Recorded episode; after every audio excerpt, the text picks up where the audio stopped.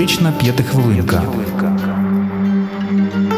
Дуже часто, коли ми вже маємо досвід особистої або групової психотерапії, нам може захотітися, аби близькі та важливі нам люди також спробували краще зрозуміти себе, безпечно проживали свої травми та отримали беззастережну підтримку та повагу.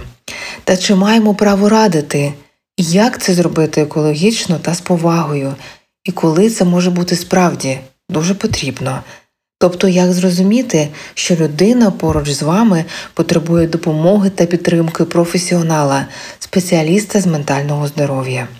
Сьогодні поговоримо саме про це. Здається, найважливіше, про що потрібно пам'ятати, коли ви вирішили говорити про ментальне здоров'я іншої людини, це делікатність. Практично це означає, що повідомляючи про своє бачення ситуації, ви обов'язково використовуєте я повідомлення, тобто говорите від себе. Відмовляєтесь від оціночних суджень та коментарів, звичайно ж, не порівнюєте та виключно ділитеся своїм досвідом та сприйняттям, без нав'язувань та агресивних порад. Спочатку обов'язково варто послухати, як сама людина бачить своє життя та як проживає свій актуальний стан, протестувати реальність і своє суб'єктивне бачення її. У той же час існує низка маркерів, які точно вказують на те, що людина поруч з вами потребує уваги професіонала. Це може бути психолог, психотерапевт або психіатр. Поговоримо про це докладніше. На що звертаємо увагу? Які фактори говорять про те, що варто звертатися за допомогою? Якщо ви помічаєте у близької вам людини зміну основних функціональних показників здоров'я, втрату або набір ваги, порушення сну, зміни працездатності, ви помітили потребу в нетиповому усамітненні. Це означає, що людина, яка зазвичай веде активний спосіб життя, почала уникати товариства та взаємодії з іншими.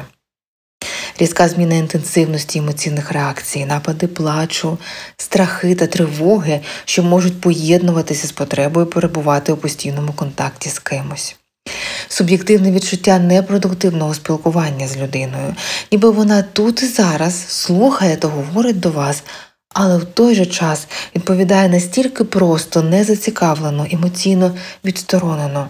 Причому це зберігається певний час. Ангедонія відсутність можливості отримати задоволення від занять, діяльності, активностей, що були цікаві та приємні раніше ураження фізичного тіла, але за умови, якщо обстеження у лікаря не виявило жодних причин хвороби та поганого самопочуття. Зазначу, що тут мова йде про розвиток психосоматичних розладів, коли справжня причина страждання тіла схована у стражданні психіки, вживання алкоголю та інших психоактивних речовин, надмірне паління, заборона на майбутнє уникання будь-якого планування, фантазій та думок про майбутнє життя, а на додачу життя спогадами та порівняннями. У таких випадках візит до спеціаліста буде важливим кроком до відновлення якості життя та пошуку ресурсу на побудову усвідомленого майбутнього. Пам'ятайте, часто потребують допомоги та піклування ті, хто самі найкраще піклуються про нас. Подивитися на тих, хто поряд, не завжди просто, але це той випадок, коли увага та зацікавленість без перебільшення можуть рятувати якість життя. Тримайтеся, бережіть себе та до нових корисних зустрічей у ефірі. Психотерапевтична п'ятихвилинка.